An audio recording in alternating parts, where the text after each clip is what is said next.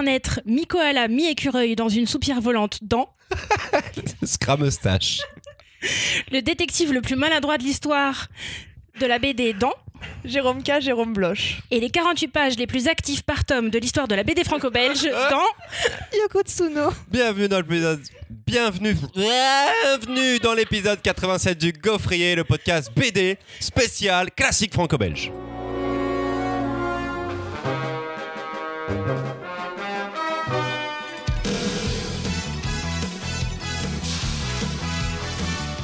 À quel moment une BD devient un classique Qu'est-ce qui fait qu'on va la ranger à côté de Tintin plutôt qu'avec les vieux fourneaux Est-ce du patrimoine Sont-ce des Madeleines de Proust Ont-elles survécu à l'épreuve du temps Aujourd'hui, on va vous parler de trois séries cultes de nos enfances et on ne sera pas seul parce que nous accueillons dans cet épisode et le prochain deux gaufrettes de qualité supérieure, des gaufrettes label rouge, des gaufrettes certifiées artisanales. Véronique et Gabriel, ces deux exceptionnelles personnes, sont avec nous parce qu'elles ont donné pour atteindre la contrepartie maximum sur notre page Tipeee. Pour rappel, sur Tipeee, vous pouvez entre autres recevoir les sélections des épisodes en avance, obtenir des épisodes ex- exclusifs quand je prends le temps de les monter, écouter en exclusivité le catastrophique premier épisode pilote avec Mimoun, Marion et moi. D'ailleurs, Charlotte et Baptiste, vous l'avez jamais écouté ce Non, jamais entendu. Jamais. Mhm. Mais surtout, vous pouvez nous imposer une chronique de votre choix ou bien, récompense ultime, venir enregistrer un épisode avec nous. Tout cela en fonction du montant de votre don, bien entendu. Et ces deux-là, on fait péter le portefeuille. Merci à tous les deux. Aujourd'hui, c'est Véronique qui sera avec nous pour nous présenter une chronique et participer au débat, pendant que Gabriel peut aussi intervenir à tout moment. Mais Véronique, peux-tu te présenter à nos auditeurs et auditrices, s'il te plaît? Donc euh, oui. Euh, euh, donc je m'appelle Merci, Véronique, euh, de rien, plaisir. Euh, je suis libraire spécialisée jeunesse euh, dans la belle librairie du Pinceret à Poissy. Où on a un magnifique rayon de carterie. Voilà, j'avais promis à ma collègue que je le dirais, donc c'est dit.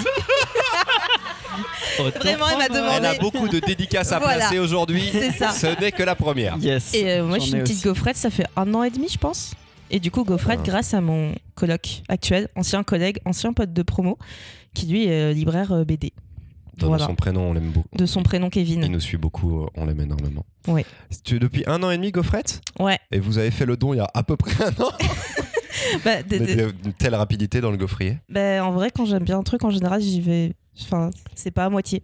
Eh bien, merci. Donc voilà. Et du coup, merci parce que des fois, grâce à vous, je fais des conseils en BD. Et Yes. j'arrive à vendre des Le trucs fameux grâce à conseil vous. de on l'a pas vraiment lu, mais on va pas trop vous dire qu'on l'a Exactement. pas lu quand même. Je fais des conseils à la.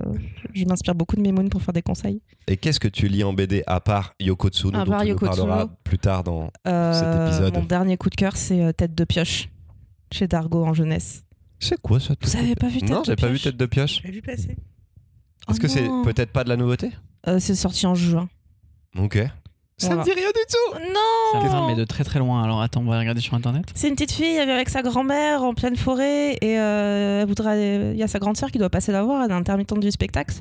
Et elle lui envoie une lettre en lui disant Je peux pas venir, je fais un spectacle de claquettes dans le bayou. Donc tête de pioche, elle dit C'est pas grave, moi je vais, je vais dans le bayou. Ok. Et euh, non, voir la vraiment pas mon du tout. Baptiste. Définitivement pas vu. Je suis pas hyper vu déçue. du tout. Non mais trop bien, ça veut dire que première arrivée euh, dans le gaufrier, tu nous fais découvrir un truc. Ouais. Et ça c'est super. C'est cool. Ok. Je l'ai vu passer, mais je l'ai pas lu, j'avoue. Mais ouais, Vraiment, c'est trop bien. C'est de la jeunesse un peu. Ouais, c'est jeunesse. Ok, ok. Tu lis de la BD hors jeunesse aussi? Euh, Qu'est-ce que j'ai lu hors jeunesse? Euh. Château des animaux. Dernière couverture est belle. Si belle. Les Je la vends comme ça. Meilleure couverture, les Voilà, châteaux je les vends comme ça. Je fais regarder comme c'est beau. Et ça marche. Et en plus, tu peux les vendre presque à des enfants. Presque. Hmm. Presque. Presque, quoi, quand même.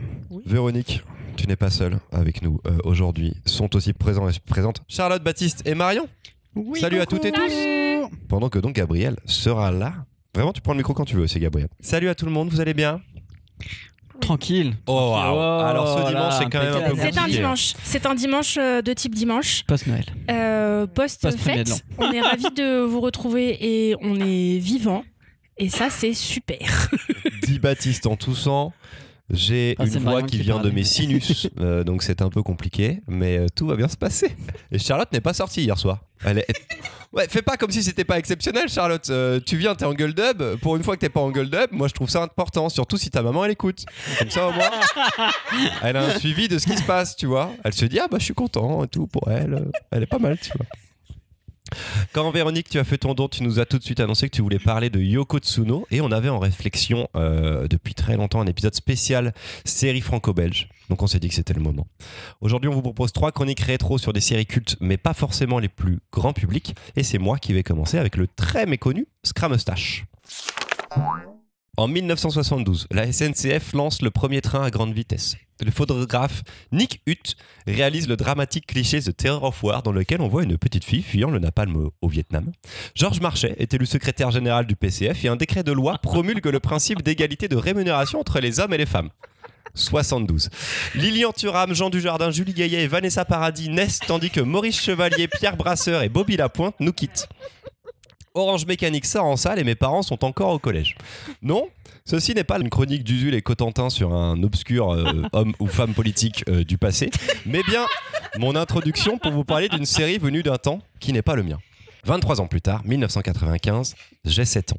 Je suis chez mon papa un week-end sur deux et entre le traditionnel McDo et la séance de cinéma, on cale parfois une visite à la Fnac Saint-Lazare. J'ai 7 ans et j'ai déjà lu quelques boules et billes, mais pour le moment, je préfère jouer avec ma voiture télécommandée. Alors quand on arrive devant le rayon BD, on est un peu du père. J'ai 7 ans et mon papa semble reconnaître un personnage qu'il aurait déjà vu dans le journal de Spirou quand il l'empruntait à ses copains d'école au moment où lui avait 7 ans. Le Scrameustache. J'ai 7 ans et c'est ma première bande dessinée. Celle que je lis tout seul, avec des longues histoires et pas un gag par page. Celle qui me fait découvrir la science-fiction, celle que je partage avec mon papa, qui les lit aussi. Je les emmène partout, même aux toilettes, jusqu'à en avoir les jambes engourdies au moment de me relever. On a tous fait ça. Maintenant, c'est avec le téléphone, mais à l'époque, c'était avec le Scrameustache. J'ai 7 ans, et voilà comment j'aurais pu raconter le Scrameustache. C'est l'histoire d'un animal extraterrestre qui vit sur Terre avec son ami Kenna et l'oncle George.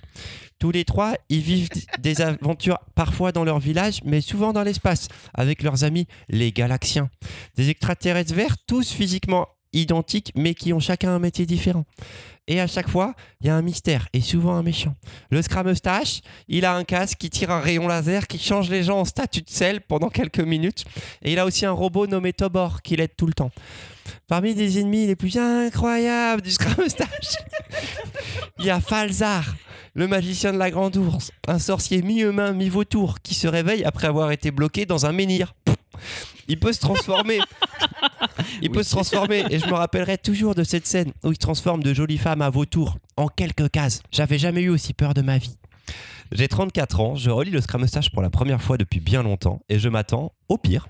Euh, J'ai peur que rien ne passe cette épreuve du temps, que les histoires soient claquées au sol.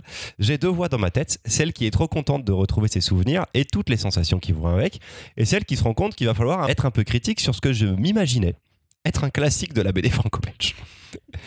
eh bien, je dois avouer que je suis plutôt surpris et rassuré. Il y a une certaine innocence euh, dans les quatre albums que j'ai relus et fait lire pour cet épisode. Après quelques pages, on a une intrigue avec une mission, un mystère, l'oncle Georges va râler, Kena va être un boulet, les Galaxiens feront bêtise sur bêtise, et on arrivera souvent sur une conclusion un peu hâtive, certes, mais avec de l'humour et de l'action.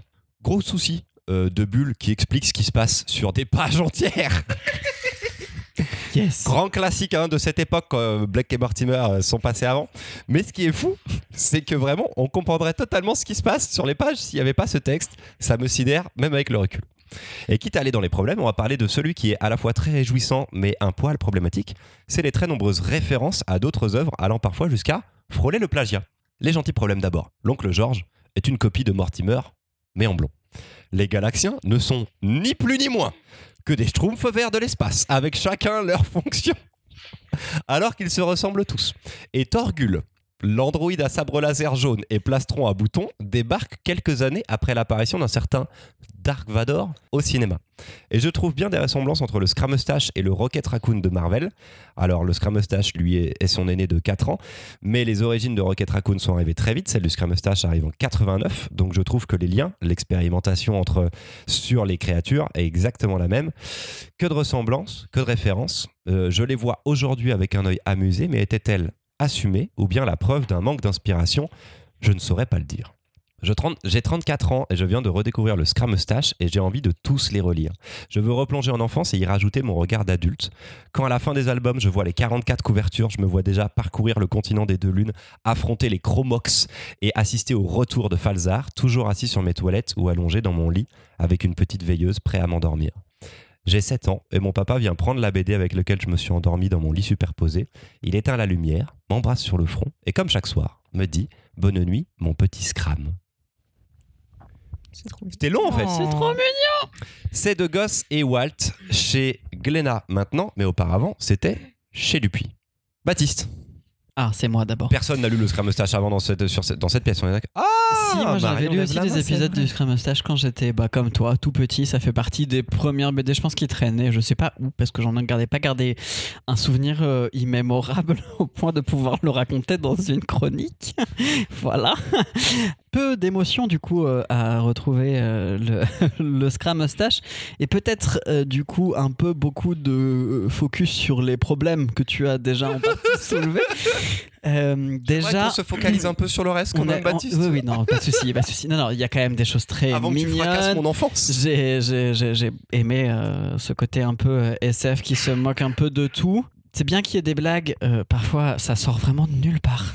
Il y a des espèces de blagues à papa et des jeux de mots, genre, tu sais, il y a un truc diction très sérieuse et il y en a un qui fait Hé, pouf pouf Et t'es là, genre, vraiment Au genre, départ, il fait des blagues là, qui ça sont en Bretagne. Il y a une ville, elle sens. s'appelle Caire, Ozen. Ouais, et je Claire, me dis, il y ouais, a- c'est Astérix. Il y a que des jeux de mots horribles. ah, moi, ça m'a un peu dépi- Génial. ça m'a un peu déprimé quand même. il y en a beaucoup trop.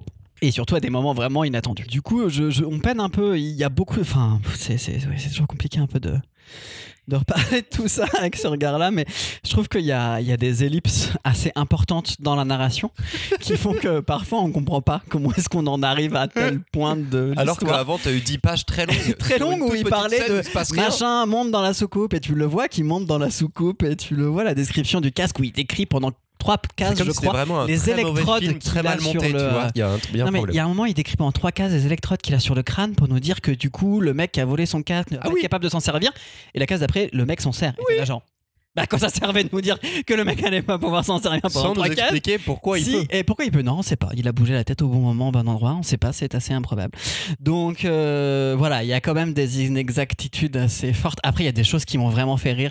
Ces dinosaures roses qui débarquent de nulle part. euh, en- L'homme sandwich dans le premier là. Ouh ouh là là.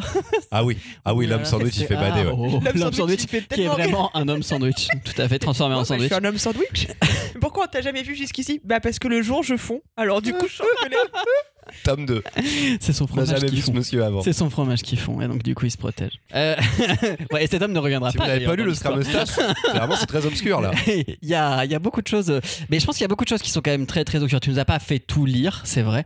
Ah bah. Donc euh, j'avoue l'arrivée des Galaxiens, euh, je me rappelais plus de ces personnages-là effectivement, et j'ai mis un peu de temps à me à me rappeler qu'ils changeaient régulièrement. Il y a des trucs cool, ils changent de chef tout le temps. euh, il y a des histoires avec leurs vêtements qui les change pas de identifient. chef, il change qui de, de- fonction métier, tout ouais. le temps. En fait, une fois par semaine à peu près, il y a une sonnerie qui qui qui- qu'on entend et en fait ils deviennent, ils changent touche de poste. Donc des fois le chef devient le, le balayeur et tout. Et je trouve ça hyper malin.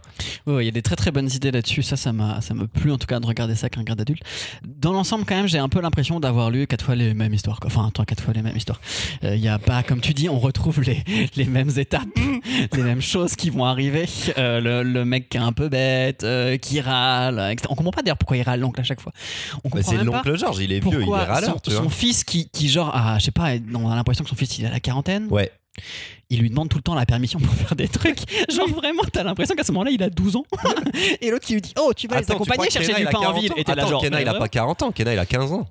Mais je te jure, on a l'impression qu'il en a 40. Il dans en, a, cette il en a plutôt 15, Alors, mais c'est ça, c'est dans le premier. Il a un je côté pas fait lire le premier. très euh, voilà oui j'avoue j'ai fait un peu d'extra j'en ai lu un peu plus que ce qui était demandé parfois parce que je voilà mais voilà c'est un peu mon avis sur le Scrum Mustache Euh, mitigé dirons-nous c'est pas Ok, ok. totalement négatif je, je reconnais un peu ce côté euh, récit d'enfance etc mais pas vraiment ce que j'ai eu envie de de relire maintenant Véro. Moi j'ai bien aimé. Ah Moi vraiment j'ai ricané les trois quarts du temps.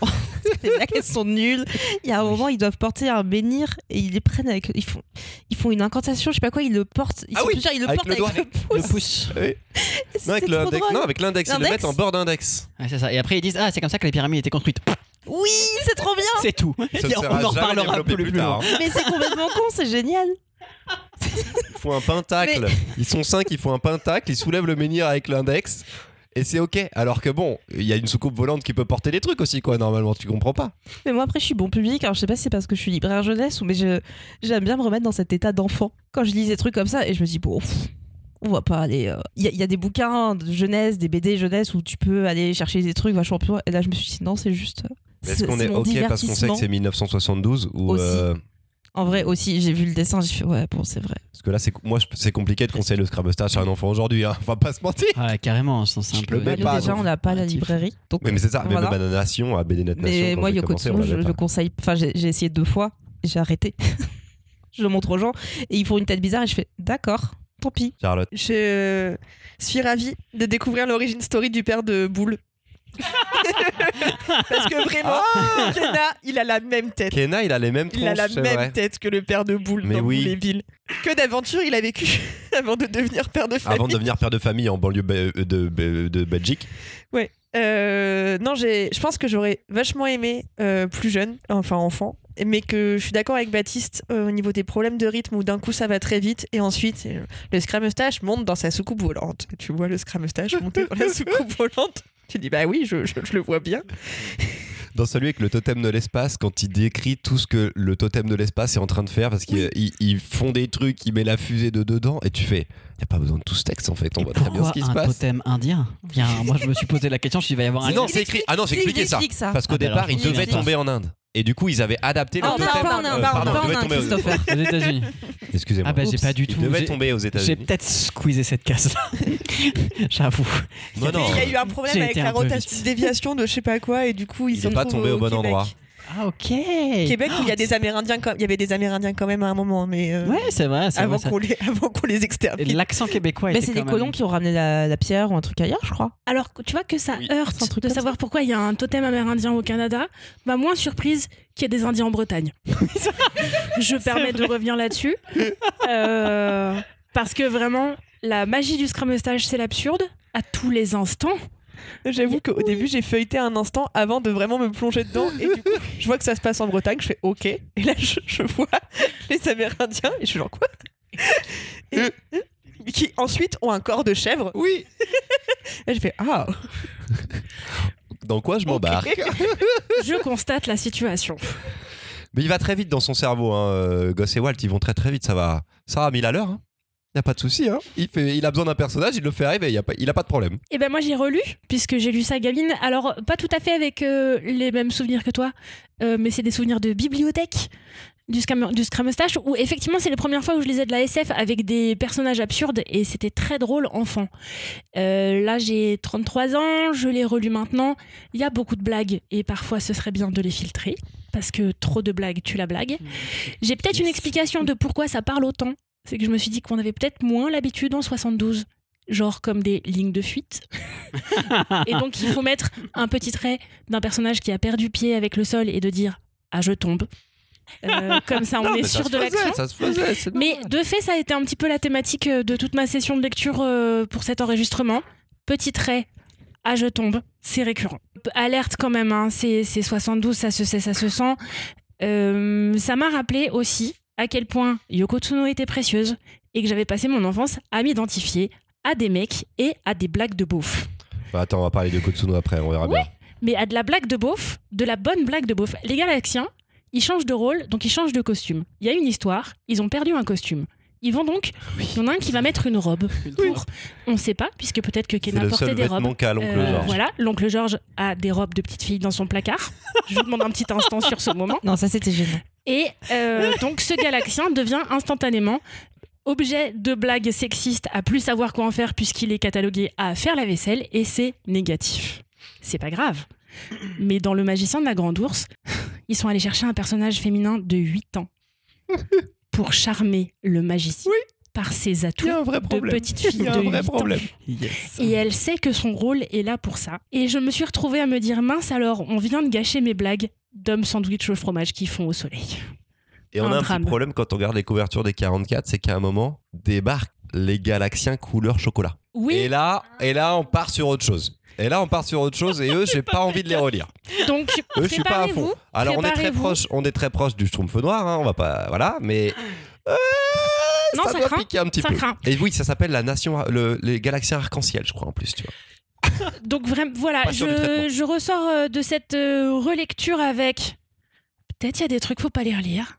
Non, mais en vrai, non, il est quand même foisonnant. De... Il y a plein de petites idées En un peu partout. Ils ont mille idées par tome. Mais ça, je suis En d'accord. revanche, il y a Chaque- mille choses. En revanche, il y a mille choses, mais qui du coup sont pas filtrées, donc il y a des blagues extrêmement Exactement. drôles et d'autres euh, très moyennes. Et de fait, euh, j'aurais vraiment du mal à montrer ça à un enfant aujourd'hui. En fait, ils ont une idée de début d'album et après ils abandonnent le truc quoi et ils partent sur totalement autre chose. D'où des fois la précipitation de la fin d'un tome qui va vraiment aller très très vite. On, nique Falzar en, deux- en deux cases. Tu fais mais euh, c'est tout. Enfin voilà, ça va ça va pas plus loin. Alors que la mise en place est très très longue. Peut-être dû au mode de publication à l'époque de Journal de Spirou et tu te dis ah putain j'en suis bientôt à mes 48 pages donc il faut que j'arrête. Mais il y a plein d'idées et je pense qu'on en dira la même chose de Yoko Tsuno dans quelques minutes. Mais je trouve ça euh, voilà hyper malin. D'ailleurs, tu nous as arrêté au milieu de la lecture d'un tome. Parce qu'on en a Je vois pas ce que tu parlé. veux dire. Je vois Oui, pas ce que tu veux dire. l'histoire avec Torgul, où déjà, bon, il y a des vikings en Bretagne, tout ça, qui ont C'est pas enfoui des. Oui si c'est les Vikings. Si, il y a eu des vikings des dans cette Pardon, c'est histoire. les Vikings, c'est les Qui Vikings. ont enfoui des restes d'un mec maudit. surtout des gnomes. enfin, voilà. Et Il y a des gnomes. Oui, alors tout le monde Des trouve normal qu'il y a des gnomes d'ailleurs. Et tout le monde d'ailleurs se fait très vite au fait qu'il y a des extraterrestres dans la ville. Je pense que le côté absurde, Marion, tu as raison. Ouais.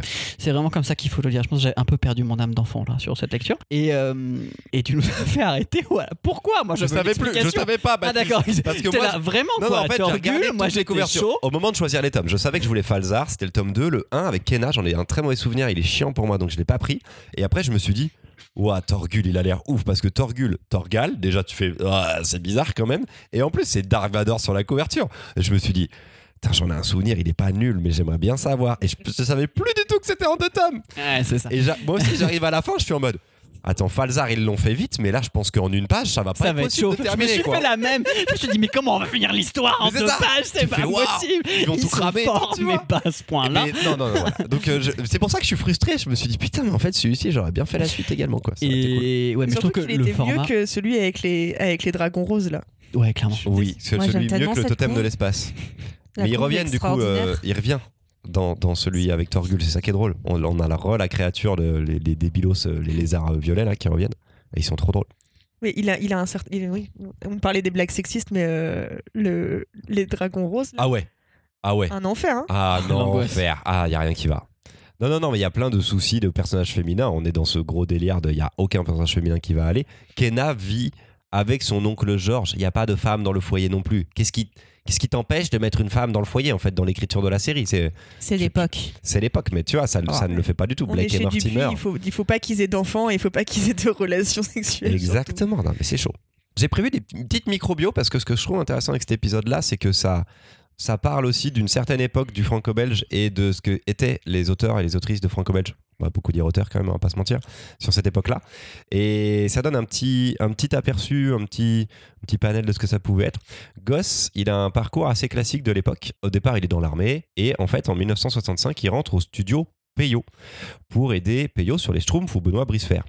Et je trouve ça drôle de parler de ça parce que on parle beaucoup des ateliers manga et des auteurs de manga qui sont aidés, mais à l'époque, Hergé, Peyo, Franquin, tous ces gens-là ont en fait des assistants, mais pas que un seul assistant. Ils en ont énormément. Ils fonctionnent en studio. Ils font pas toute la BD en fait.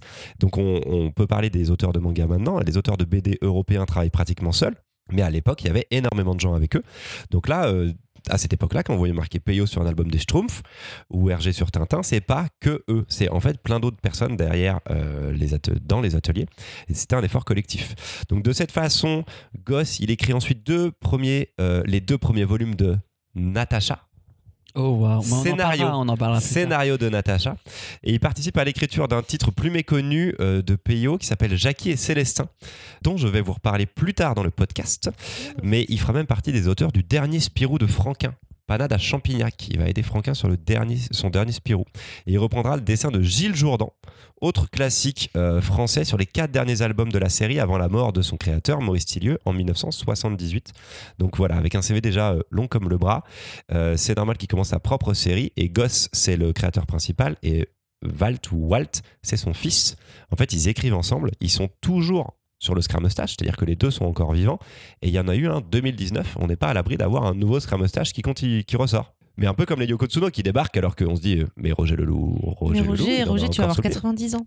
Et voilà. Et ça se voit dans le dessin, malheureusement. Oui, c'est pour Voilà. ça que j'ai pas choisi. Mais c'est beau, le auteurs-là qui sont sur leur série, qui ont leur série propre et qui continuent quand même. C'est moins original qu'avant, moins foufou qu'au début, même si on, avec le recul on se dit que c'est quand même pas dingo. Mais euh, voilà, pas de nouveau Scrum donc depuis euh, 2019, il a 86 ans, gosse. On fait une deuxième chronique? Véronique, ça va être toi. Je voudrais, si moi. c'est si c'est bon pour toi, on avait peut-être annoncé euh, Jérôme K, Jérôme Bloch, mais je préférais faire Yoko Tsuno tout de suite. Ok. Let's go. Si on me demande qui sont les personnages féminins qui ont le plus marqué mon enfance, il y en a invariablement deux qui reviennent. Lyra Parle d'Or, personnage principal de la magnifique, géniale, parfaite, parfaite trilogie à la croisée des mondes de Philippe Pullman. Je vais pas me lancer sur Philippe Pullman parce qu'après je m'arrêterai plus. Et c'est un podcast peu- sur la BD. Et c'est un pote. Il y a eu des BD la croisée des mondes. Il y a eu des adaptations. Il y a eu des BD françaises. Pas si nul. Trop bien. Parfaite. Bref. Mais un peu avant, il y a aussi eu Yoko Tsuno, découverte en fouillant dans la bibliothèque de ma cousine quand je devais avoir 7 ou 8 ans. Mes tomes préférés m'ont suivi dans tous mes déménagements, et il y en a eu vraiment pas mal. Et je me replonge toujours avec bonheur dans ces aventures, c'est ma Madeleine de Proust à moi. C'est ma BD bonheur. Alors c'est pour ça qu'aujourd'hui, j'ai décidé de venir rendre visite au gaufrier et à ces libraires si friands et si fans de BD franco-belges qu'ils y consacrent même un épisode spécial pour vous en parler. ils, ont- ils sont tellement contents. Bon, c'est notre dada, hein, c'est notre passion Ah oui. cachée en fait. hein. En fait, on Ah se bah oui. voit, mais après, on a un fan club hein, de la BD franco-belge. hein. Tous les- un dimanche par mois, on enregistre ça. hein. Non, vraiment, c'est parti d'une blague à cause d'un jeu dans lequel il fallait trouver le maximum de tomes de sa BD préférée et j'arrivais pas à trouver mes tomes de Yoko Tsuno. Donc je me suis énervée toute seule dans le bus et mon coloc m'a dit Mais Véro, mais au gaufrier parler de Yoko Tsuno. J'ai fait Ok, donc je vais vous parler de la BD. Yoko Tsuno est une électronicienne, enfin ingénieure électronicienne d'origine à la fois japonaise et chinoise. Elle a été créée par Roger Leloup en 1970. À la base, elle était censée servir d'acolyte, de faire valoir, euh, à des personnages de la série Jackie et Célestin que j'ai jamais lu, que je connais pas du tout, Il n'y a, pas eu inconnu beaucoup au de tomes. bataillon. Il y a pas eu beaucoup de tomes. Mais Roger Leloup a préféré en faire un personnage féminin, plutôt indépendant, très humaniste, qui à l'occasion voyage dans le temps et dans l'espace, avec ses compagnons Vic et Paul. Un peu comme un certain personnage d'une série anglaise euh, un peu un peu connue. Yoko Tsuno, oui, c'est un peu notre Doctor Who à nous, français. voilà, je le dis, voilà. Oh, je l'ai pas vu arriver Je sais pas, je m'en suis rendu compte un jour et depuis, je la présente toujours comme ça. J'aime bien. Vive la France. J'ai découvert cette série donc quand j'étais encore toute jeune lectrice. Je pense que comme Christopher, c'est la première série que j'ai lue moi, toute seule, euh, que j'ai lu, lu, dévoré, dévoré. Ça a été aussi mon introduction à la science-fiction et ça a sûrement défini quel genre de science-fiction me parle le plus. Euh, dans les tomes que j'avais choisis, il y a les Titans qui fait toujours à ce jour partie de mon petit panthéon de la BD. J'adore, j'adore ce tome. C'est rempli d'humanisme, de vaisseaux spatiaux so 70s qui se pilotent en appuyant sur des gros boutons qui brillent. J'adore. D'insectes géants un peu flippants au premier abord, mais peut-être pas tant que ça au final. Et la dernière phrase de l'album continue encore de me donner des frissons, même si c'est quelque chose qu'on pourrait trouver très cucu et très très naïf. Mais sur moi, ça marche toujours. Euh, je suis je suis Team Cœur. Vraiment, pas plus Team Cœur que moi. Ah, Voilà.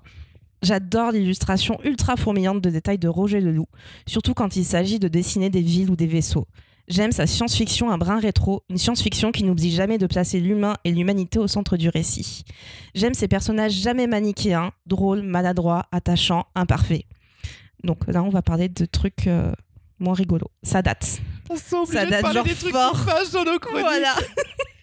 Ça date vraiment fort, fort, fort. Quand euh, Christopher nous a demandé, euh, là je pars en roue libre. Voilà. Quand Christopher nous a demandé de chroniquer les, les BD, il a dit qu'il fallait qu'on prenne le premier tome, puis deux ou trois autres. Donc j'ai relu le premier tome de Yoko Tsuno. Et vraiment, ça m'a fait mal. Je me suis dit merde. J'espère qu'ils liront les trois autres. Parce que le- j'aime pas le dessin. J'aime pas le dessin du premier tome. Ah, Yoko, pas le dessin mon problème sur le premier. hein. euh, attends, c'est le début. Yoko a l'air tout le temps hyper énervée. Elle est vraiment pas sympa. Elle prend tout le monde de haut. Des fois, elle jure et il y a des bouddhas dans les dessins. Et vraiment, c'est. Ah oui Ouais, ouais, ouais. Et j'ai. ah, je sais plus qui a, a fait euh, le, le scénario, mais il n'y avait pas que Roger Leloup sur les scénarios. Ah. Et, cette, euh, et les deux histoires courtes qui, vraiment j'aime pas trop, c'est cette, euh, ce scénariste qui a bossé avec Roger Leloup dessus. Et du coup, je suis contente qu'il soit parti bosser tout seul après. Parce que Yoko devient beaucoup plus sympa sur les tomes suivants. Et j'adore sa relation avec euh, les Vinéens, qui sont des extraterrestres. Donc, elle a la peau toute bleue.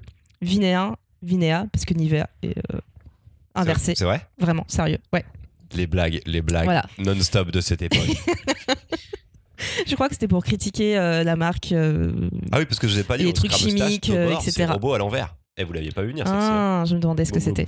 Et Roger Leloup, Christ- Christopher en parlait, a été assistant de RG. Donc il a bossé sur des Tintins. Je crois que c'est lui qui a fait une des fusées. Ils sont fous. Eh, Non, il a Non. travaillé sur le vol 717, je crois. Oui, 747. 747. 747 pour Celui qui Oh là s'est là. craché. Oui, voilà, il dessine et carle des, des trucs d'avion et tout sur euh, 717 pour Mm. Sydney. Euh, voilà. Voilà. Mais on va quand même rester sur des trucs positifs, même si c'est vrai, on sent qu'il est vieux maintenant, Roger. Vraiment. Ils sont moins bien les derniers? Je sais pas comment expliquer. Le dessin, j'ai l'impression qu'ils font. Que c'est tremblant et que se ça. sur le. Je pense que, j'ai une collègue qui a une théorie là-dessus, c'est qu'il se penche sur la table Ouais. parce qu'il est Et ça trop- fait pas droit. Et du coup, ouais, Il y a toutes les des- perspectives sont biaisées. Ah, les perspectives Ouais, sont c'est super bizarre. J'adore toujours Ah. autant les scénarios. C'est c'est ce côté vraiment hyper rétro et tout. J'aime toujours les scénarios, mais le dessin, vraiment, c'est compliqué. C'est vraiment compliqué. Et des fois, je me dis que ça serait bien qu'il passe la main ou qu'il ait un assistant, quelqu'un qui dessine avec lui. Bon, bah là, on est sur des séries Mais- où euh, ça- elles s'éteindront avec l'auteur. Mais c'est ce qu'il a dit en interview. Il a dit que personne ne reprendrait Yoko Tsuno et qu'il voulait pas d'être dessus. Il fait tout tout seul quasiment, sauf la couleur. Mais, mais c'est pas grave parce que grâce à Yoko, moi, c'est comme ça que je suis venue à la BD, c'est comme ça que je suis venue à la science-fiction.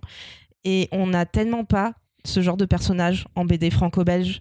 Euh, c'est une femme, elle est d'origine asiatique, elle est indépendante, elle est hyper forte. Elle est pas, pour- elle- pourtant, elle n'est pas seule. Elle se débrouille avec plein d'autres, euh, plein d'autres personnages autour. Elle est jamais dans le jugement. Elle, euh, je je sais pas, j'ai pas de. C'est une héroïne avec des bonnes valeurs. Voilà. Et c'est vrai qu'il n'y en a pas beaucoup. Bah, c'était ça ou Natacha. Donc moi, j'ai choisi Yoko. C'est pas les mêmes valeurs. hein. Donc Mm. moi, vraiment, Yoko Tsuno, euh, ma vie pour toujours, quoi. Voilà. Et j'aime toujours autant m'y replonger, sauf dans le tome 1 que je, je, je vais. euh, Que le Thomas Bon, Attends, on va, on va revenir dessus. On va, on- on va- Euh, après, j'avais mis quoi? J'avais mis le, la vie, On la a frontière de la vie, et un- l'astrologue de Bruges. Oui, voilà. Ouais. Ouais, très très bien suivi sur Bruges. On va y revenir aussi. L'astrologue de Bruges, j'ai fait, emmerdé mes parents pour aller à Bruges pendant très longtemps. Et on a fini par y aller. Déception ou pas? Euh, non, pas du tout. J'ai vraiment C'est comme dans le tour. souvenir de Roger. J'ai vraiment fait mon petit tour en cherchant tous les trucs qu'il y avait dans l'album. C'était super. Voilà. Donc de Roger Lelouch chez Dupuis depuis toujours. Marion.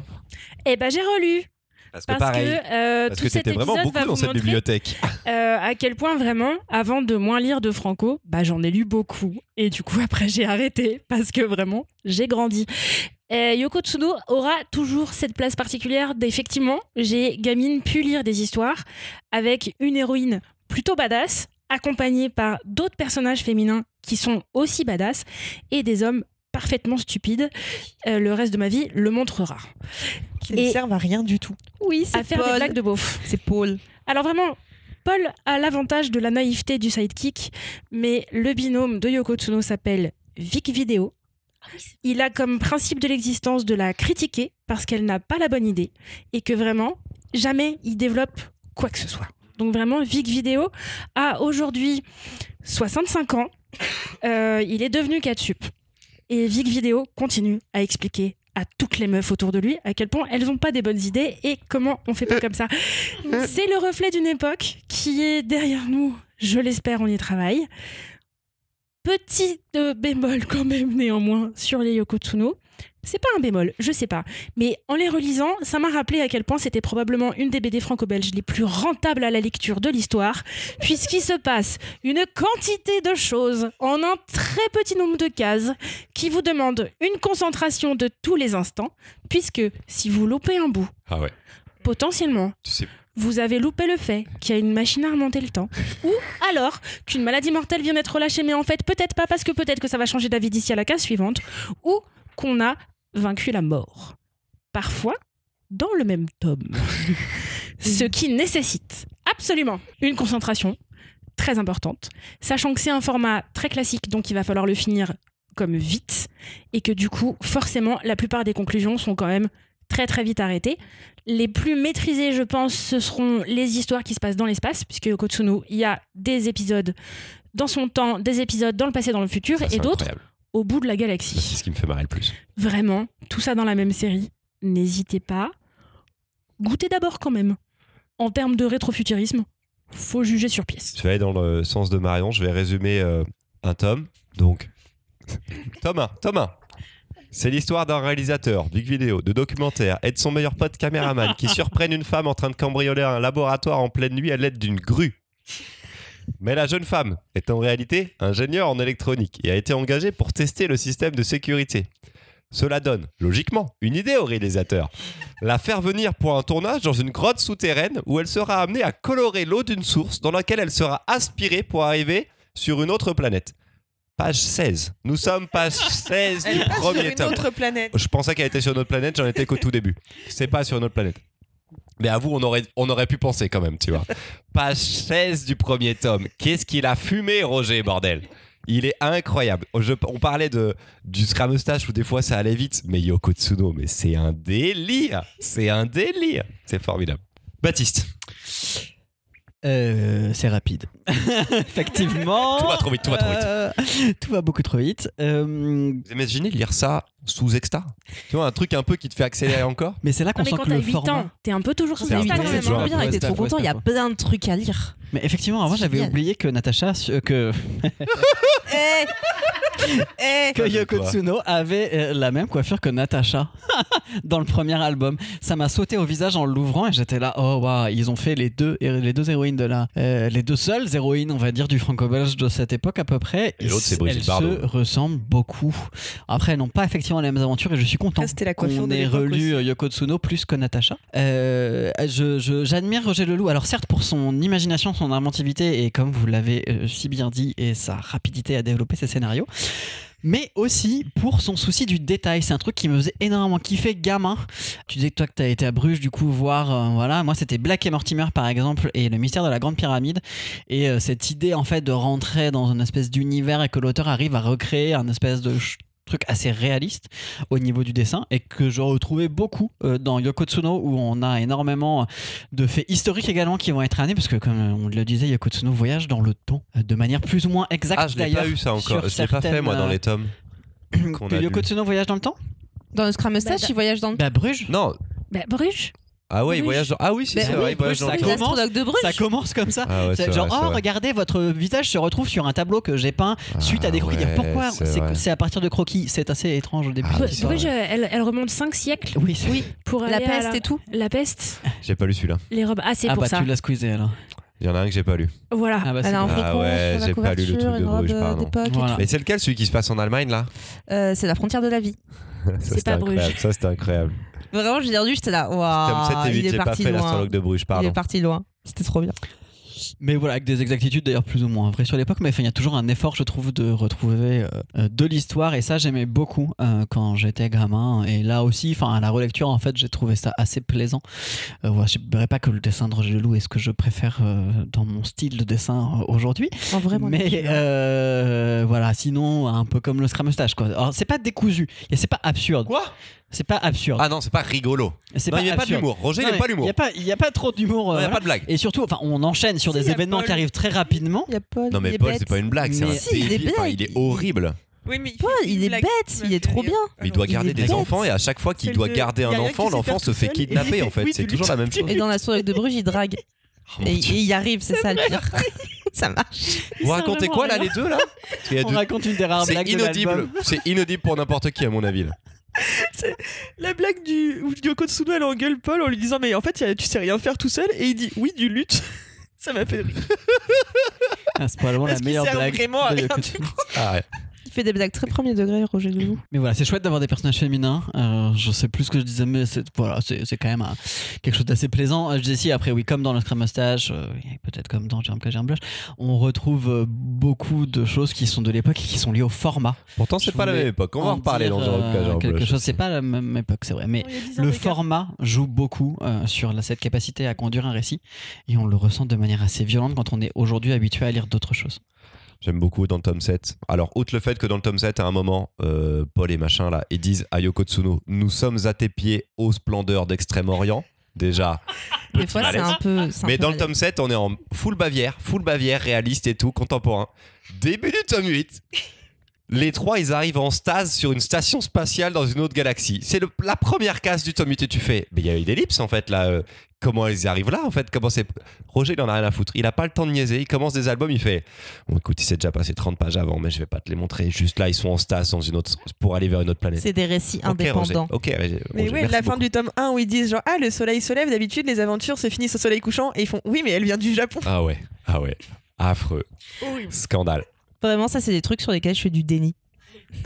Ces cases n'existent pas pour toi. Tu regardes la page et en pas. fait elles sont blanches. Je, je me souviens que des trucs que j'aime bien. Charlotte. Euh, moi, j'avais nu ni le Scrum Mustache, ni Yoko Tsuno quand j'étais jeune. Et j'avais énormément d'a priori négatifs sur Yoko Tsuno et plein d'a priori positifs sur le Scrum Mustache. et c'est tout à fait l'inverse qui s'est passé. le Scrum Mustache, c'était trop pour moi, surtout après une grosse session franco-belge où il a fallu lire beaucoup d'albums qui se finissaient en 48 pages et qui du coup sont très très denses. Et Yoko Tsuno, c'est très très dense, mais j'ai vraiment bien aimé. Euh, mon préféré, je pense que c'est La frontière de la vie. Ah bah non. Ah si Celui avec que- les vampires en Bavière Ouais. Excuse-moi. C'est- ça le pitch. Il y a des vampires en Oui, Bavière. le- en fait, le, celui avec les voyages dans le temps m'a trop sorti du truc. Il se passe trop de choses pour, au final, genre, il faut que j'aille dans le passé pour récupérer la noire qui n'existe pas dans le présent. Du coup, pourquoi? Pourquoi n'existe-t-elle pas? Mais- Parce mais- que oui, surtout, de pourquoi, Bruges. pourquoi, y, euh, pourquoi y aller si, euh, en fait, À quoi bon? Roger, à quoi bon? Calmos? Mais pourquoi pas? Puisque tout va bien dans le présent, pourquoi retourner dans le Apparemment parce que Roger devait payer les factures, c'est tout ce que j'ai à te dire. hein. Mais euh, non, j'ai- vraiment bien aimé. Et du coup, je, je me suis surprise à la conseiller depuis. Mais je trouve que, en effet, tu disais les titans. Il s'appelle Oui. l'épisode. Je trouve que celui-ci est carrément au-dessus euh, dans le rythme et tout. préféré, Il est beaucoup plus ligne, tranquille. Enfin, en tout cas, il y a un vrai rythme à peu près normal où l'action se Mm. suit correctement. Et euh, je sais pas si c'est pareil dans les suivants, mais là où dans les premiers, il est en total impro, il sait pas ce qu'il fait, il a 12 pages à faire par mois, c'est un délire. Euh, là, dans les Titans, c'est hyper bien mené. Peut-être qu'il commence à écrire les épisodes en entier et qu'après c'est publié dans le journal de Spirou. Peut-être que ça commence enfin à je travailler crois qu'il y a ça. que le premier qui a été publié en. Ah, Yoko Tsuno continue d'être publié en petit à petit de toute façon, mais Toujours. au fur et à mesure, je sais pas, dans le journal de Spirou, dès qu'il y a un je nouveau Yoko Tsuno, il paraît dans le journal de Spirou encore aujourd'hui. Moi, je les, les achète qu'une fois qu'ils sont complets. Mais voilà, est-ce qu'il l'écrit totalement avant, dessine totalement avant et il envoie le tout? Je trouve que sur les Titans, on, on voit que c'est un album complet, là où avant, euh, petite séquence, petite séquence, petite séquence, petite séquence, c'est pas vraiment relié, Roger, on pourrait faire un petit effort. Mais ça me l'a fait aussi quand je les ai relus et je me suis dit que ça mériterait peut-être d'être sur des formats un peu plus, euh, un peu plus épais, type bouquin graphique. Ah ouais, mais Roger, ça n'existait pas. Mais je pense que ça sera pas possible, mais je les aurais trop bien vus sur un format genre Anna et 48 l'entrebande, pages, quoi. Histoire d'avoir un peu plus de matière. Le petit Roger, lui, il a, un, frustrant. il a un parcours un peu différent, un tout petit peu différent quand même de celui de Gosse. Il, lui, il était l'assistant de Jacques Martin sur la série Oh. Alix.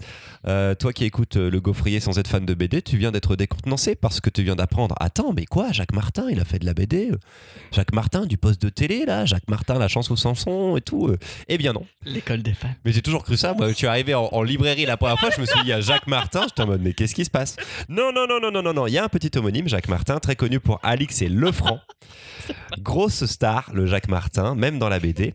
Jacques Martin, Roger Leloup, donc il a aidé RG sur Vol 714, mais il n'était pas crédité, bien évidemment. Et à la fin des années 60, Peyo lui propose de reprendre le Jackie et Célestin, d'où cette idée, en effet, d'avoir ce personnage secondaire de Yoko Tsuno. J'ai la petite phrase qui fait plaisir de la page Wikipédia de Roger Leloup. Attention, celle-ci, elle est cadeau, préparez-vous. Il dessine Yoko Tsuno d'abord nu, l'habille ensuite comme quand il dessine une carlingue d'avion. Pardon J'ai aucun souvenir d'avoir du truc sur sa page wiki. J'étais en mode Ah Eh ben, c'est sympa de dessiner des jeunes filles euh, asiatiques nues, puis de les habiller avec des, co- des combinaisons spatiales, mon petit Roger. C'est pas ce qu'on demande. Comme Je ne sais pas des avions, Comme une carlingue d'avion. comme une carlingue d'avion. Un petit instant, on reste là-dessus.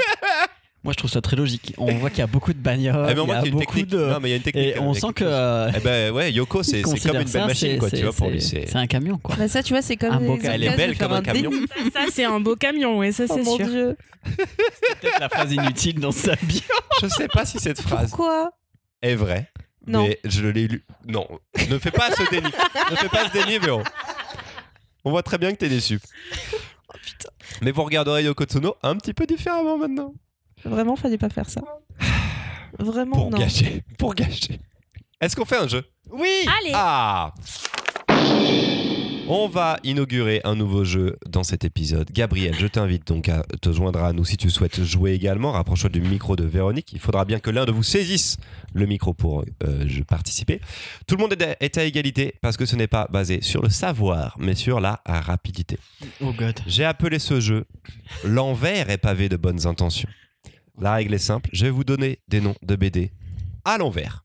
Et vous allez devoir retrouver le titre original À de la l'envers, BD. tu veux dire avec des synonymes, enfin pas des synonymes, mais des. Non, non, non, non, les non, lettres non. pas dans l'ordre. Les verlan. lettres. Attention, Oh, ce ouais, n'est pas du c'est- verlan. J'ai véritablement mis la dernière lettre au début et je vais vous lire le titre à l'envers. C'est ton Tobor qui t'a fait faire ça, c'est ça Bravo, Baptiste, Yes. t'as tout compris. C'est Tobor qui m'a donné l'idée.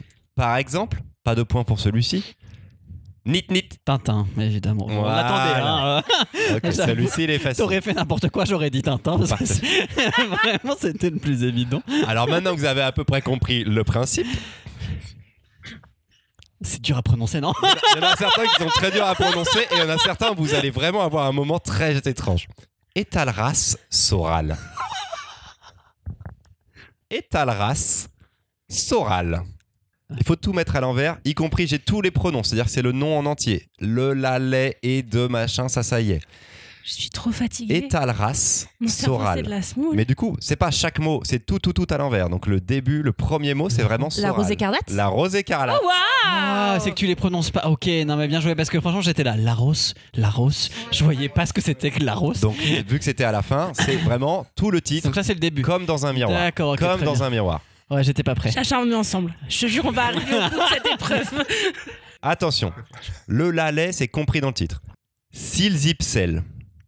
Silzipsel. C'est le zipsel deux fois. Non, non, j'ai dit qu'une fois, j'ai dit qu'une fois. mais Je vous, le- Ok. je vous le répète parce que c'est compliqué. Moi, je laisse sous les yeux, c'est facile. Zipsel, c'est tout Silzipsel. Ah, mais voilà, tentez un truc. Les Pisleys Les Pisleys. Les Pisleys. ouais. Bien joué. De ce côté-ci du micro, on est liquide. Ah, mais c'est très compliqué On pour est le cerveau. C'est très, très, violent. compliqué. Alors, attention. Eukatsué Marcel. Eukatsué Mars. M- Marcel. Marcel, excusez-moi. Marcel. Eukatsué Marcel. Marcel à la fin. Eukatsué. Il est très dur ce jeu. C'est en un fait. X ou bas Non, sur Marcel, c'est CS. CS. Ah, mais Baptiste, il est à fond C'est CS. Les cam. Eukatsué Marcel? Non, tu l'as pas, Baptiste, c'est pas ça le début. Marcel? Non. Vas-y, refais. Les? Le. Ah, le. Bah alors. C'est le Scrum Le Scrum Mustache. Mustache. Le Scrum Moustache Oh waouh. Ah non, j'étais ces J'en ai plein, j'en ai plein. On y va. La On souffrance. lâche rien. Et lui, il est content. Onu Tsokoi. Yoko Tsuno. Yoko Tsuno. Ouais, celui-là, il est. Voilà, il y en a des plus faciles. Alors celui-ci, je l'aime beaucoup. Toute la BD du monde entier. C'est euh, On, on est, c'est pas ouvert que du sur tout, franco-belge, ça c'est pas que du, manga. que du franco-belge, pardon. Imagine le vrai nom à l'envers, toute la BD du Toute monde la BD du entier. monde. Ça fait une vraie nom, Il y a des gens qui sont malins quand même. Nam Wasniak. Wasniak. Putain, Wasniak. Wasniak Et le problème, ce sont les lettres qui deviennent muettes à l'envers. Oh là là. Oh god. Nam Wasniak en deux mots. Nam à la fin, Wasniak au début. Je me rends compte, c'est di- difficile en fait. One Punch Man? Non. Non. Non. Wasniak. Ok, il est trop dur comme jeu. Il est beaucoup trop dur. Oui. Ouais. Ça Oui, il y a finit par man à la on est d'accord. c'est qu'est-ce- Wasniak. Série récente, euh, toujours en cours? C'est Qui a repris? C'est CAIS C'est C. Non, il y a un H Ah, au début. purée. Chainsaw Man. Chainsaw Man. Nam Wasniak. Eh ben évidemment, comment tu veux Ah quoi non, mais ils sont durs, ils sont durs, ils sont durs. Moi, Ah, je attends, prends je les vais vous en indices faire- et je fais des vais vous en associations. faire des plus Et ça marche. Bah oui, bien. je ça sais, je va sais, hyper vite. Euh, je vais vous en faire des. Mais, Oui, en effet, j'ai l'impression Faut que. prendre la fin et juste s'occuper de la fin. Après les choses. J'ai l'impression qu'il que y en a deux qui sont un peu moins fortes. Ce serait Noiram et Etol Arak qui sont moins fortes à ce jeu. Ah. Oh là là. Ah, ah, ah. Tandis que Ah vas-y, vas-y. J'ai hâte. Eukinorev, Eukinorev est très forte. Oui. Eukinorev est très forte. Allez, fais-nous en deux derniers que t'aimes bien, parce qu'après on va. tous C'est long hein, comme jeu. hein. Moi, pour moi, c'était tellement un bon jeu Ah, c'est, euh, que je voulais le faire en, vrai, je le trouve assez suivant. fun, mais euh, Peut-être pas en janvier. Moutatbit. Moutatbit. Tibetatum. Tibetatum. Bien joué. Moi j'ai que l'image.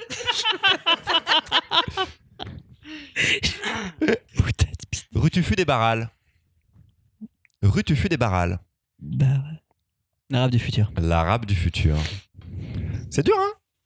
Avec Ah, la- à un ça- moment donné, on finit par Ah, ça nique un cerveau. Allez, gymnastique. Quand il n'y a pas de H, ça même, marche. Même, même sans H. hein. Je. Alors celui-ci, il est bien. Natilo Portemsnart. Toutes les lettres sont là. Natilo Portemsnart. Snart. Snart. Écoute-moi bien. Etsit, etsit bap. Pab. Etsit pab. Je vais le redire. Non. Natilo Je suis concentré. Portem- Natilo Portem Snart. Putain, c'est trop dur. À faire, c'était trop drôle.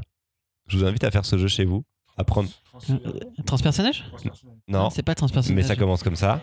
Tu peux dire après. euh, Natilo Portem Snart. C'est une de mes séries préférées. Transmétropolitain. Oui Transmétropolitane. C'est du comics de Warren Ellis. Mm. Est-ce que vous voulez en faire un ou deux autres Des, des, On des sent que ça te démange. En vrai que tu les Non, as mais en fait, pas du tout, ça me fait beaucoup rire. Attends, c'était lequel qui était trop drôle? Il y en avait. Ah oui. Nem. Nemktao. Nemk Nemktao. Tao. Tao ou Taon Tao. Tao. Tao. Eh, mais ça serait donner la première lettre, ça serait tricher. Bah non. Tao. Ta, tao. Il y a un H. Non, en train de dire, non, non, non, non, non. C'est un, c'est le la dernière lettre, donc la première qui est Tao. À l'américain, Necto. Nectao. Ah, W. W. Nem. Nemk. Watchmen. Oui, Watchmen. Donc il y a deux, il y a deux cerveaux, ils ont compris. Euh, Gabriel s'est battu tout ce qu'il a pu. Moi, il a fallu que j'entende deux fois les réponses pour comprendre deux fois la question. En Et effet, Charlotte a fait une sieste. Mais Donc non, mais vraiment, on aime ce jeu je de trouve qu'il y a un jeu commun entre Véronique, reviens quand tu veux. Euh, Eukino Rêve et l'airbag. je suis désolé, Gabriel. C'est vraiment l'airbag. À l'envers. Allez, bon, vas-y, on peut s'arrêter là. J'en ai beaucoup d'autres pour dans deux semaines, mais en fait, je vais pas faire ça ici. Personne n'est prêt. Personne n'est prêt pour ce jeu. Vas-y, tu viens d'inaugurer notre première session de Doliprane de la journée. Ah ouais, elle est dure, J'ai celle-ci. On a un peu fondu là, j'avoue. On enchaîne avec une troisième chronique, la dernière, c'est Charlotte, qui va nous parler d'un classique de la BD franco-belge. Quand en réalité elle a découvert quand elle était adulte. c'est Jérôme K, Jérôme Bloch. Quand j'avais 7 ans, je ne lisais pas Jérôme K. Jérôme Blache. Exactement. Tu viens de te moquer de ma chronique là. Oh, pas- du beau souvenir, fait dire du ça. beau souvenir que j'ai partagé de moi avec mon papa. C'est ça comme ça Tu chies sur ce souvenir là Je le remets en perspective. Papa il va venir, il va, hein, il va te casser la gueule. Cyril, monte à Paris là. Il y a quelques années, je faisais partie d'un comité de sélection pour un prix BD Polar. Je lisais toutes les BD qui ressemblaient de près ou de loin à du policier. Mais j'avoue, je faisais l'impasse sur les suites de séries, surtout quand elles étaient déjà bien entamées. Je n'avais donc jamais lu Jérôme K. Jérôme Bloch. Et ce, malgré les efforts de l'un de nos camarades qui essayait toujours de placer le nouveau tome paru dans nos sélections. Un jour, ce forcing incessant a fini par porter ses fruits. Je me suis décidé à ouvrir mon premier Jérôme K. Jérôme Bloch. C'est tellement loin. Et en rencontrant ce personnage qui escalade les toits pour rentrer chez lui afin d'éviter de discuter loyer impayé avec la gardienne, j'ai compris. J'ai compris que j'avais face à moi non pas un aventurier sombre et mystérieux, comme dans bon nombre de franco-belges, mais quelqu'un avec qui j'aurais envie de partager des verres de citron pressé. Un détective au grand cœur, un peu pâteau, mais toujours drôle, un peu distrait, mais jamais bête. Un gourmand souvent enrhumé, dépensant beaucoup d'argent dans les Solex et des impairs, et toujours là pour filer un coup de main. Bref, un héros comme vous et moi, profondément humain.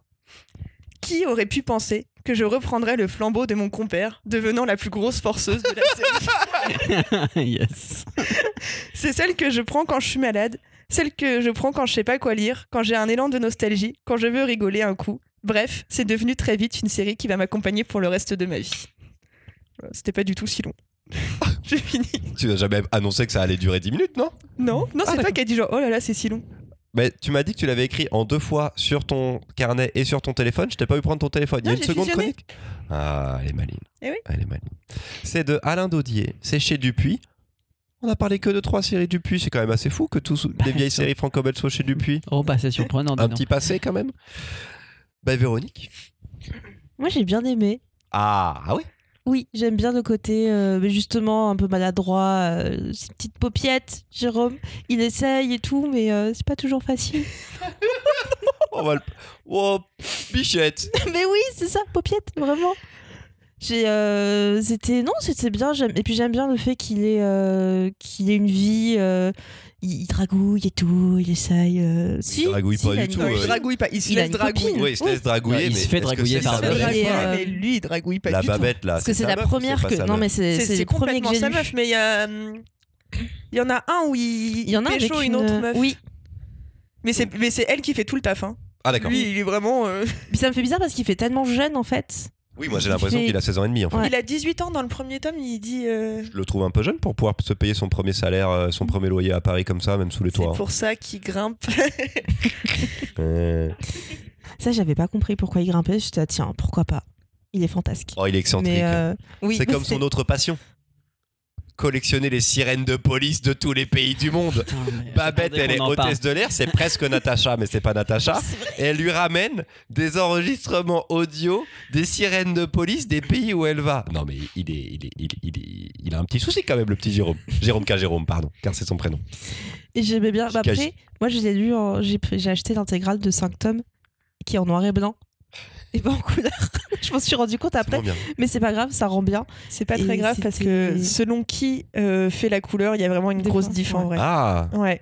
J'ai trouvé ça chouette. Ça donnait un côté euh, roman noir, euh, mais un peu second degré. Et euh, j'aimais trop l'ambiance. hein. C'était. Moi, j'ai adoré l'ambiance et le- tout le côté Agatha Christie. Des fois, ça part un peu trop loin dans des recherches et tout. Mais c'est vra- c'est vraiment ma cam. Oui, il y a ce côté loufoque de Oui. ouf dès le départ. Le personnage est hyper original pour du franco-belge. Alors on est bien plus tard que ce dont on vient de parler. Hein. Yoko Tsuno et, et le Scrum Mustache sont bien avant le début de Jérôme K. Jérôme Bloch. Mais on n'a pas beaucoup de personnages principaux, un petit peu dingo comme ça. Moi, je m'attendais vraiment pas à ce que ce soit si drôle et qu'il soit genre effectivement un peu un peu loser quand même. un peu loser. Et en ça, je trouve que c'est un peu Tintin en bien. C'est-à-dire qu'il y a le côté loose de Tintin qui est pas ouf, mais enquête quand même, mais en même, en même temps avec beaucoup d'humour et ce côté très décalé. Moi, j'ai trouvé ça très très bien. Dès le premier tome, par contre. hein. C'est bien dès le départ. Marion. Je prends mon temps Ah parce non, que euh, j'ai lu Jérôme K, Jérôme Bloch, euh, parce que je tiens à garder une amitié qui m'est chère. Euh, et qu'en ce moment, je fréquente beaucoup euh, la plus grosse forceuse du monde de Jérôme K, Jérôme Bloch, et j'ai été malade. Donc vraiment, j'avais aucune raison de pas lire Jérôme K, Jérôme Bloch, sinon Charlotte m'aurait persécuté dans mon sommeil. Et c'est doux et délicieux parce que le rythme de la franco est plus calme. Du coup, les actions sont plus lisibles. Euh, ça fait un poil plus sens. Et ça, c'est pas mal. Néanmoins, je me retrouve un peu dans la difficulté parce que, comme il se met toujours dans des fausses galères qui sont pas avec tellement d'enjeux que ça, qui résolvent ou pas l'enquête, je m'en fiche un peu. Et il m'a fallu plusieurs tomes pour me rendre compte qu'en plus, c'était pas lui non plus qui résolvait les enquêtes. Ouais. Ah merci Bordel, j'ai cru que personne allait le dire. J'ai cru que personne allait le dire. Pardon. Il n'y a pas de suspense avec soit un c'est la bête, détective. soit elle se résolve toute seule. Voilà, il n'y a pas de suspense avec un détective qui est pas vraiment charismatique. Et je dois bien avouer qu'il reste autour de moi des gens qui doivent avoir entre 18 et 22 ans et qui changent de passion tous les six mois à faire du yoga ou à collectionner les, les, les sirènes euh, de force de l'ordre. Donc, je reste un peu mais, mais peut-être je la garde pour les jours où je suis malade. Non mais oui, non mais oui, non mais il y a quand même un gros problème dans cette histoire. C'est-à-dire que ce personnage principal, il est certes maladroit, il est certes, mais si au moins ça lui servait.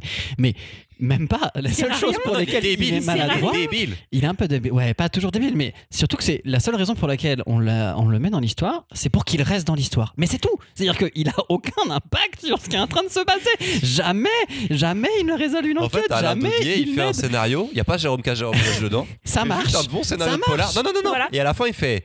Alors, où est-ce que je mets Jérôme? C'est Et qui il jette, là-dedans? il jette vrai. les dés et Voilà. il se dit une case sur deux, une case sur trois, deux quarts de profil ou trois quarts. Vraiment Et J'avoue, alors moi je l'avais pas, j'avais pas de souvenir de Jérôme K. Jérôme Bloch. J'ai dû pourtant en lire parce que moi je vois beaucoup plus le personnage âgé, qui a beaucoup plus d'implication du coup dans ceux qui sont. Parce que je pense que enfin, c'est dans le journal de Spirou que je les vois parce que ça continue de, de paraître. Donc euh, je les passe un peu viteuf, mais euh, voilà. Mais il a, j'ai l'impression en tout cas, parce que je les ai jamais lus vraiment en détail, mais plus d'implication. Et genre le premier, c'est une succession de, une succession de Deus Ex Machina. Oui. Genre vraiment, il est là, il va à la gare. Et bim, il rencontre, il bouscule comme par hasard son professeur euh, qu'il Non, va. qu'il était censé filer. qu'il était censé filer et qu'il a pas vraiment Oui, filé. parce que c'est euh, le professeur qui avait tout préparé. Exactement. Il n'est qu'un rouage dans le plan du Ensuite, professeur. Il arrive et bim, le moment où le professeur se fait assassiner, comme par hasard, au bon moment. Ensuite, et bim, le mec qui a volé son Solex. Et Mais dire, c'est on trop sait pas drôle, pourquoi et il court après le mec qui a volé Dodia, son il en Solex. joue aussi Il parce sert que à rien. tu sais, genre, le moment où il y a toutes les meufs qui viennent le voir. Ah oui.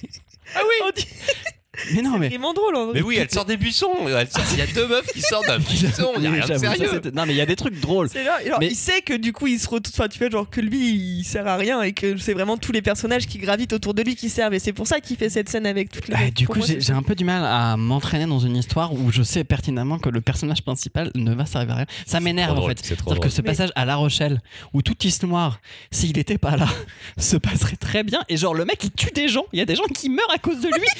Alors, genre, il, est- scène, il va très bien. scène incroyable. c'est génial. Scène incroyable dans le tome 5. Scène incroyable du tome Bah non 5. c'est pas ma faute. Attends, attends, attends, attends, non, non, non, scène incroyable. Tome dure 5. deux Il sort d'un avion. Il sympathise avec un petit gars, un petit indien avec un turban et tout machin. Ils sont dans le bus, ils parlent comme ça. En fait, en fait, attends. Il le tue pas, il le fait tuer. Oui. c'est En fait, il se rend compte qu'il est poursuivi. Il y a une voiture derrière et tout. Fait, oh là là, je suis poursuivi. Il lui parle à l'oreille, il lui donne un plan. Ok, très bien. Scène d'après. Quelqu'un avec le le- l'impair de Jérôme K. Jérôme sort Oh, du sans bus, surprise. se fait renverser par la voiture. Il est mort. Et la phrase est. Donc Jérôme, il arrive, le mec, vient- le, ga- le gamin vient de mourir, le médecin qui lui don- de donner son aide en plus en mode, Oui, filé pas à dormir et tout machin. Le mec, il lui fait une consulte à l'arrière d'un bus, il crève. Et là, Jérôme, il vient un peu au-dessus avec la foule en mode, oh, il est mort. Mais comment aurais-je pu me douter? Oui. Comment aurais-je pu me douter Mais gars, t'es poursuivi par des tueurs en fait, tu donnes pas ton impair. Tu... Surtout il y a déjà deux personnes qui sont mortes autour de toi pour la même raison.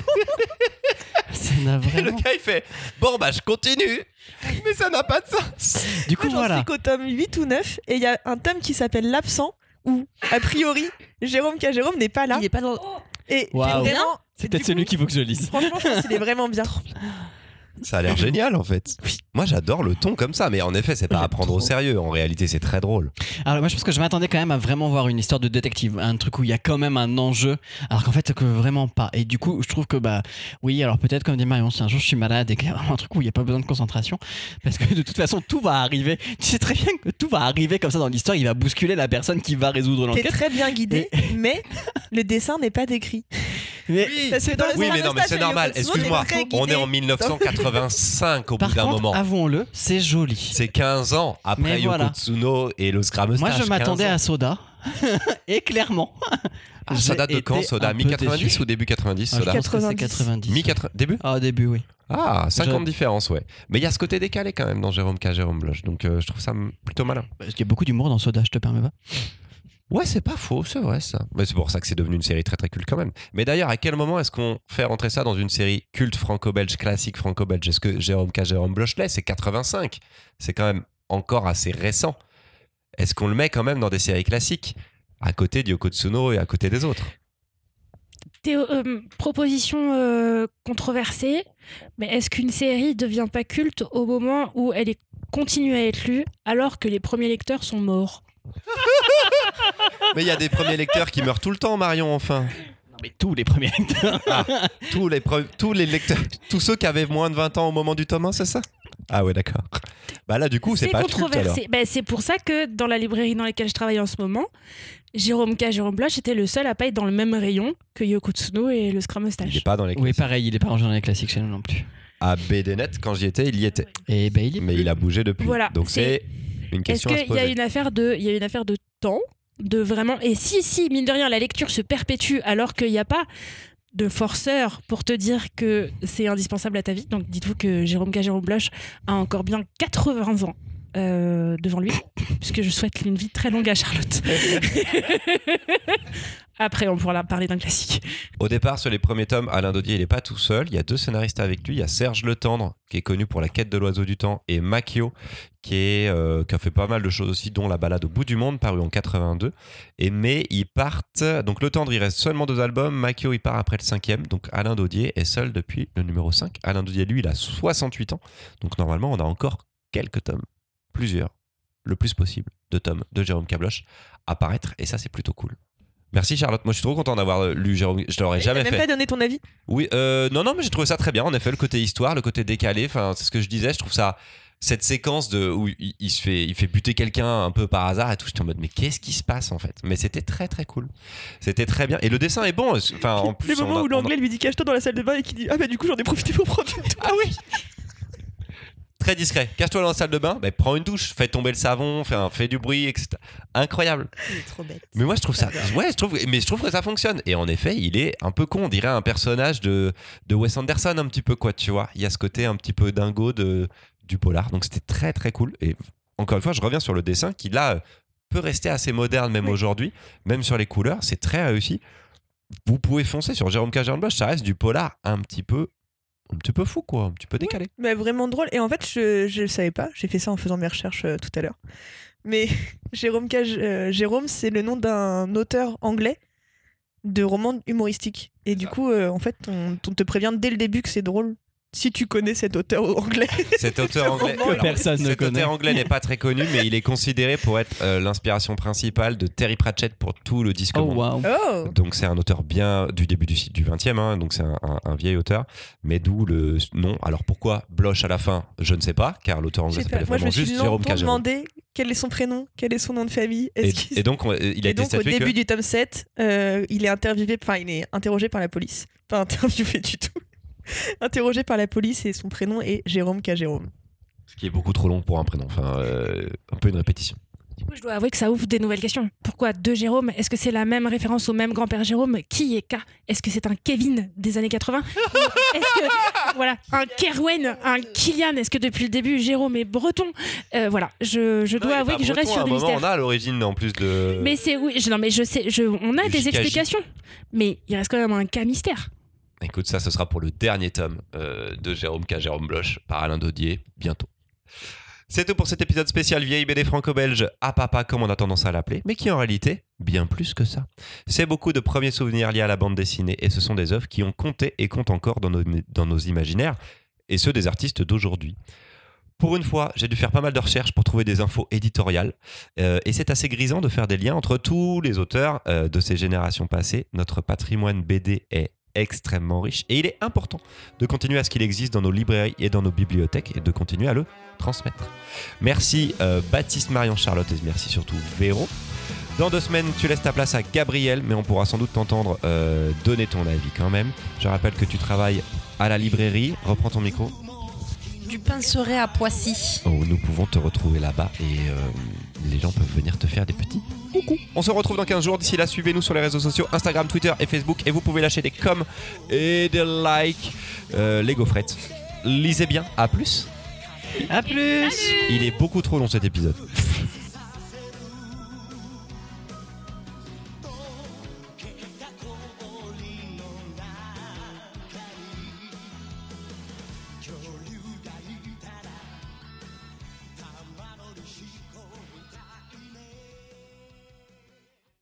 Qui c'est qui a fait l'intro de celui-ci Comment Qui c'est qui a fait l'intro de celui-ci C'est toi, Baptiste. Non. Mais non, non, on était sur l'autre. Par Baptiste ou Marion Oh god.